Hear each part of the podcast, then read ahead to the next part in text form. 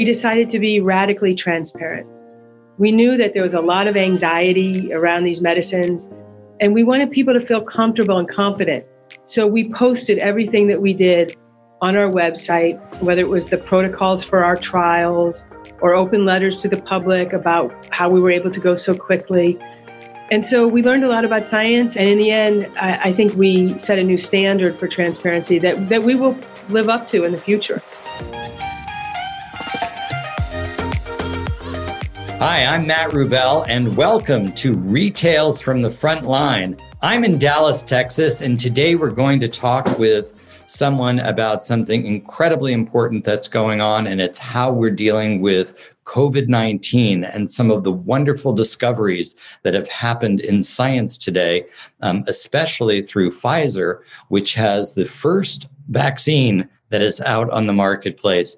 Today, I am joined with a very special uh, friend, Sally Susman, who is the Executive Vice President and Chief corporate affairs officer at Pfizer. Sally has had a storied career um, in the beauty industry as well as in uh, the financial services industry. But today she sits atop one of the great companies that's making a difference in how we live our lives. Sally, welcome. It's good to see you.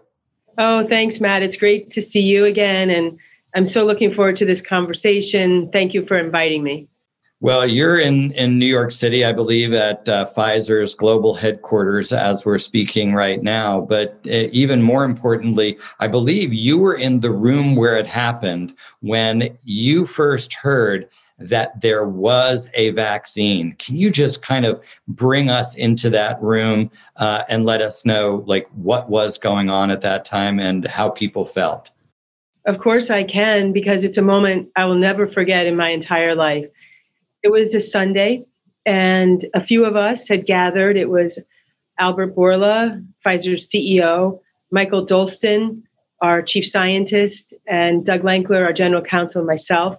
And we were at our small satellite office that we have in Cos Cob, Connecticut. And we knew that this was the day that the Data Monitoring Committee, which is an independent advisory board uh, organized by the FDA, was reviewing our our clinical trials and we had over 44,000 people in our clinical trials and the way it worked is simply that half the people got our vaccine and half the people got a saltwater placebo and on this day the committee would be looking at all the people who got covid and we had almost 100 people who had covid they would unblind them and find out how many that got sick had our vaccine and how many had placebo. And when they opened up those results and they called and they our scientists were there and our scientists told us that over 95% of the people who had COVID had received the placebo.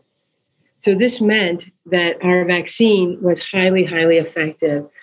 We were so nervous waiting for this. We were trying to kill time. We're watching the TV, we're pacing, we're playing with our phones. And then the moment came, we we jumped for joy. Uh, some of us cried. We all couldn't wait to call our families because we've been working on this 24 7 for 10 months. And it was just a profound moment when you get the feeling that we might be able to do this. We knew we could actually do this, and we might be able to help people get their lives back and that it was a ray of light at the end of a very, very long tunnel. And it was a great honor for me to be in that room that day. I'll never forget it. Well, I mean, in in a room where you discover that, you know, in many in many ways, like really, this is a, a major step forward for humanity, um, and and how we can make people's lives safe again in a, in a very special a special way. I, I just had to. Add, sorry, Matt. I just had to add something important that I forgot, which is our chief scientist was hoping for 70% effective. We had no dreams that it would be this high. And when they told our CEO that it was 90% effective, he said, one nine or 90? Because it was just such a incredible number. And our chief scientist said, that day may be the greatest medical advance in 100 years. So I could go on and on. It's just, I feel so passionately about the excitement of that moment. Unforgettable. So so you know 70% expectations and a 95 i mean it's kind of like going in for that exam you know that you thought you were going to not do so well and and and you ended up studying really hard and coming out but you know one of the things that you know i've i've learned in what was done here is that it's not just this great achievement um, that Pfizer actually has brought to the market. And we'll talk a little bit later about how it's being brought to you know people and to the many people um, via retail to the retail community and to others. But but the discovery itself um, was done in a different way. And it really has changed much of the way in which we have engaged um, with science. Um, can you talk a little bit about some of the interesting things that were done here at a high level um, that make this different and made this a world working together? Sure. There were so many things that we did differently than we had in the past. First is back in March, uh, we put out a five point plan on collaboration and decided we would work across the sector uh, with people who had been our previous competitors because during the pandemic, the only enemy was the virus and time. And so in this case, we partnered with BioNTech, a German biotech, but we also worked with many others across the system. And we tried a novel technology, something that had never been used before, called mRNA technology. So, unlike traditional vaccines that you've received in the past, where a little bit of the virus would be put in you to jumpstart your antibodies, in this case, we put in no virus. The, the injection is a genetic message that talks to your immune system and tells it to get going, create immo- immunogenicity, and create antibodies. And by doing this, we took a big, big risk on a new technology that has never before created a drug, but allowed was one of the key things that allowed us to cut development times dramatically back. So this is a, a scientific innovation. It's something that we and others will use in other kinds of drug discoveries in the future. So, making other kinds of medicine for influenza, for oncology, for pain come forward more quickly. So, there were a ton of scientific innovations. And there were also a number of innovations in my space, closer to the communications and marketing area, where we decided to be radically transparent. We knew that there was a lot of anxiety around these medicines and we wanted people to feel comfortable and confident. So we posted everything that we did on our website, whether it was the protocols for our trials or open letters to the public about how we were able to go so quickly. And so we learned a lot about science, and I learned a lot about my trade as well. During was anybody time. worried about trade secrets at that point in time? Well, some of the scientists were saying, "Oh my gosh, you're nuts! You're going to put our, our intellectual property up on the internet. This is this is what we work for. This is our, our secret sauce. But we were able to come to the decision together that in this case, um, the value of the transparency was worth the risk of the so-called trade secrets. And by the way, you need about four PhDs to be able to understand this stuff. So it's not as if the average layperson can walk away and cook up some mRNA in their kitchen. I mean, this is a, a high tech product, requires a lot of advanced um, manufacturing to make it. And in the end, I, I, think we set a new standard for transparency that, that we will live up to in the future. I mean, it's there's no going back from this. It's a new world and a new way of doing things. So, so showing what humanity can do to enable itself to better itself when it holds hands across the world and across different companies and different unions to make something happen happened in as rapid a time and actually it's changed medicine for the future.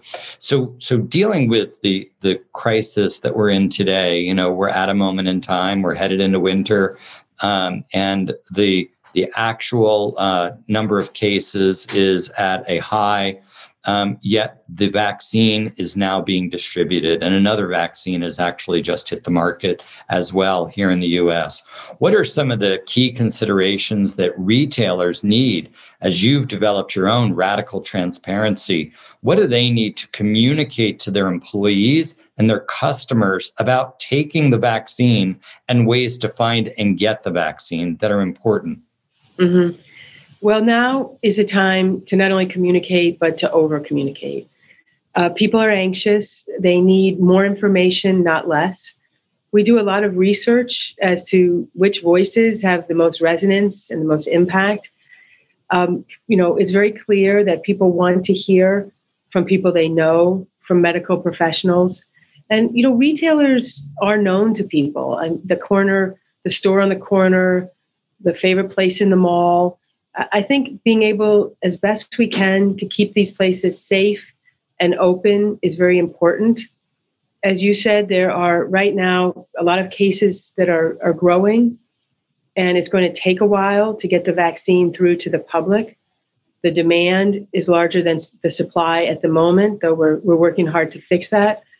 So I hope that the retailers can do two things. One, I hope they can stay open and find ways to do so safely I have to say that I came into my office for the first time in a long time to join you today. And I took a walk over to Saks Fifth Avenue and I walked through the store and it, it really raised my spirits. I mean, there's something very special about what retailers do for their customers. And the second thing that we hope you'll join the world in doing is building confidence for these vaccines, whether it's Pfizer's vaccine or Moderna or any others that may be approved over time we need to talk about the science and we need to get people to understand it so that they can naturally have confidence in taking it so that we can get to that 75% uh, rate of vaccine to get to a herd immunity to get our lives back. So if you were running you know a retailer today and you turned around and you heard this and you said what what should I do? Is it taking in an ad? Is it creating distribution materials that you know they can talk to? Is it about having seminars um, with their employees because the retail industry is the largest employer in the United States? What are the actual things, and where do they get the information so they're telling the truth as right. we know it? Right. Um, well, obviously, you are a great communicator, as are most retailers. And I would suggest two things. One is there's a tremendous amount of great and, and very clean and clear information available from places like the CDC and other, you know, uh, scientific based, medical based kinds of places. But the other thing is this distribution is happening state by state. So the federal government has procured doses for the American public, and then they are distributing those in partnerships with the governors. And knowing that a lot of your members are politically active and helpful in their communities, I strongly urge them to reach out to the governors or the governor's offices and say, you know, what is your plan? How can we help? Can our venue be of assistance? Can our people help ferry elderly people to the vaccination site? And, and really, it's, it's a local distribution system at this point, state by state. And in, in the local, I think it's a great idea in terms of actually, we talk about getting out the vote. It's like, let's get out people for the vaccine. I mean, there's a campaign that one can create here. It's let's help bring the elderly, let's bring those who can't get there, let's find ways to give them a lift you know, to there, um, to to a place where they can get this taken care of. And I think that's great. And now, are the CVSs and the Walgreens and places like that starting to distribute this as well? And how do they prioritize it? And how can people work with with places like that? Oh yeah, CVS and Walgreens are are doing a great job. Uh, both companies are um, officially distribu- distributing partners uh, with the government. They, however, are um, subject to the same rules we all are in terms of who can go first, who can go second, who can go third. So we know first it was the frontline medical workers, the elderly. We now see the second wave will include people over 75 and what are essential workers. So not necessarily uh, frontline healthcare workers, but essential workers who keeping open the stores or the groceries become important and CVS and Walgreens will be great partners. I also want to put in a plug for UPS and FedEx, who are doing a great job amidst a time when there are so many more packages being sent because of COVID, and it's the holiday season, and the vaccine is being trucked out all at the same time. And you know, I'm sure your people, your members have great relationships with those transportation partners. And I think helping them and working with them and sorting through logistics problems would be really, really meaningful. No, you're you're you're absolutely right. I mean, this was because everybody is at home and not able to go into stores. The amount of packages shipped this November and December is so much greater than any other year. And the fact that UPS and FedEx are also making room to bring this to people during this time and prioritizing it is really quite amazing.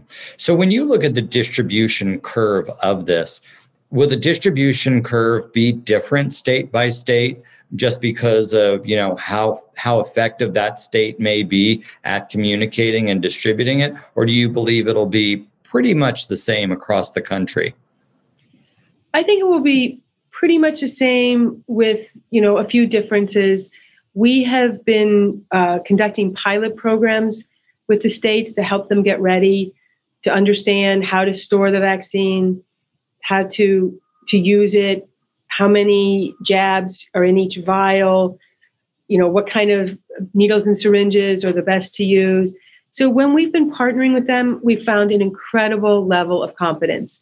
You know, a governor is a lot like a CEO of a business. They're they're very execution oriented. They're they're very business like, and I think by and large they're doing a great job against a lot of pressure, and you know, in a situation where there's a lot of fear and anxiety.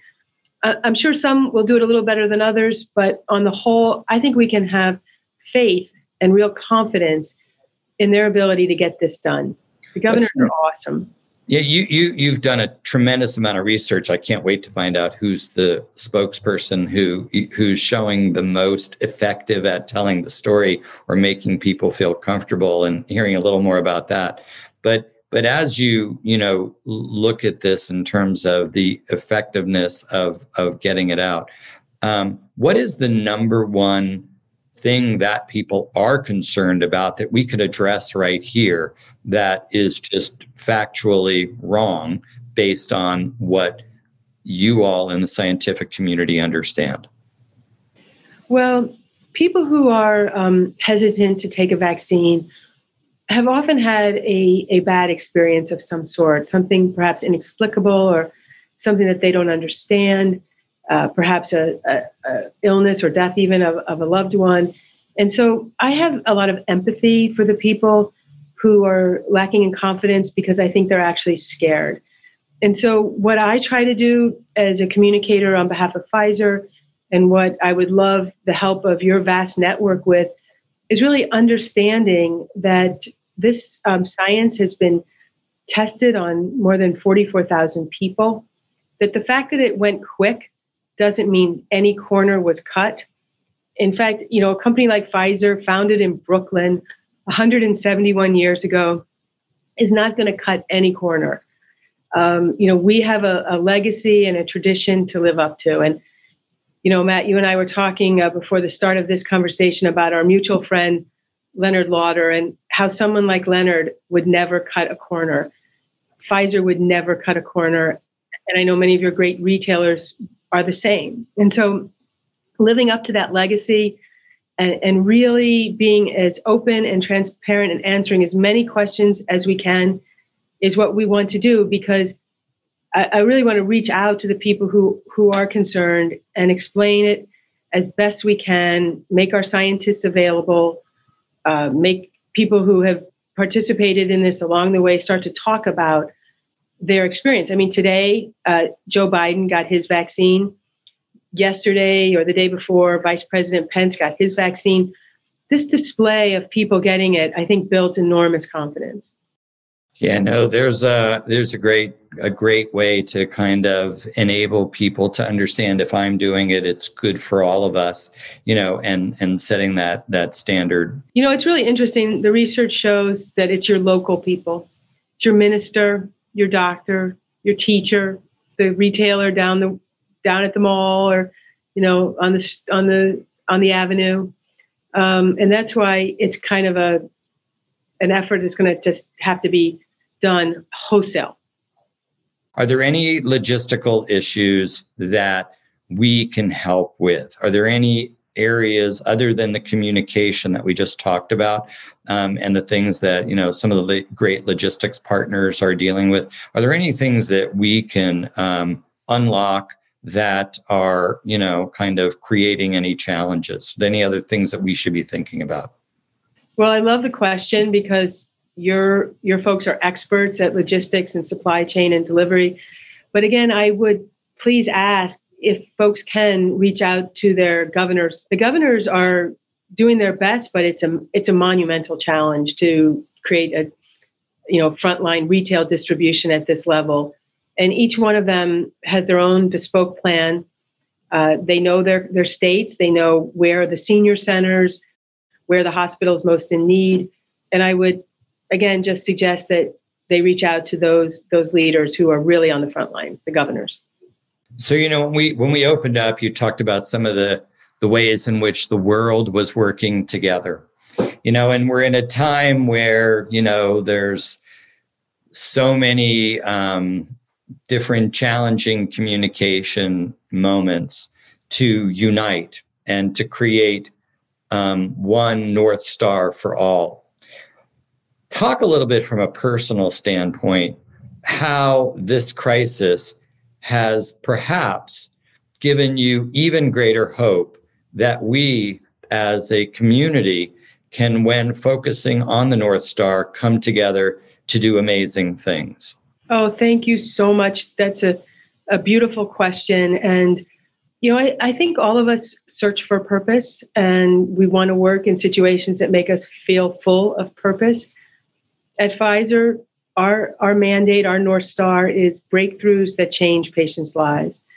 And having the opportunity to work on this and to partner with people in hospitals, the people in the medical centers that ran the trials, the people who provided the raw materials, it really restored my belief in our ability to come together to solve big, big problems and to keep our eye on that North Star. You know, uh, you probably know the, the great story about when President Kennedy went down to, to Houston and saw that that's where they were working on trying to build a rocket ship to, to go to the moon. And he had the chance to meet a janitor there and he asked him, you know, what is it, sir, that you do here? And the janitor replied, I'm putting a man on the moon. This is COVID is like putting a man on the moon. Solving COVID is that same level of complexity that's going to require all of us to pull together and to work together. You know, I can't wait to take this vaccine, but I will wait until it's my turn in line.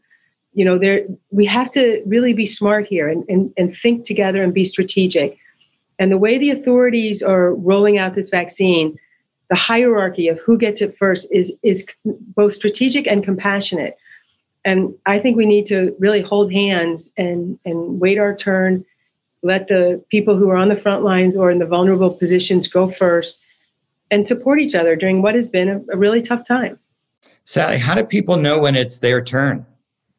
Well, it's it's been uh, Matt pretty pretty publicized. It, it comes out of the guidelines um, from from organizations at the CDC, and I mean, I even find it in the paper. You know, there's one A, one B, uh, one C. The, as I mentioned, the the latest folks to come online are the 75 and older will be next.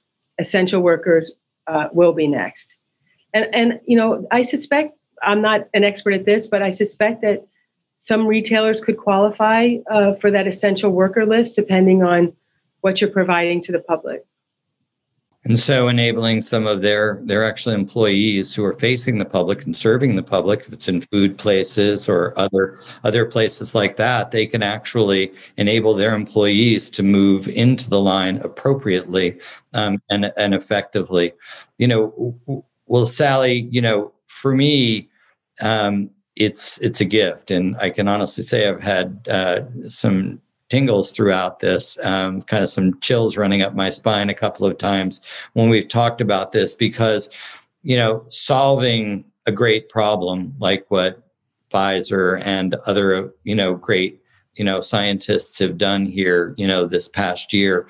I think what what we've learned is some of the lessons that you've talked about is that together we can um, build a better tomorrow in so many ways. And so, for the retail community to be a part of that tomorrow and bring it forward in how we communicate, how we distribute, and how we enable the vast number of people that we engage with to be a part of this solution shows that when you're open, when you use ingenuity, and you have great fortitude and resources, together we can solve all sorts of problems to make the planet better.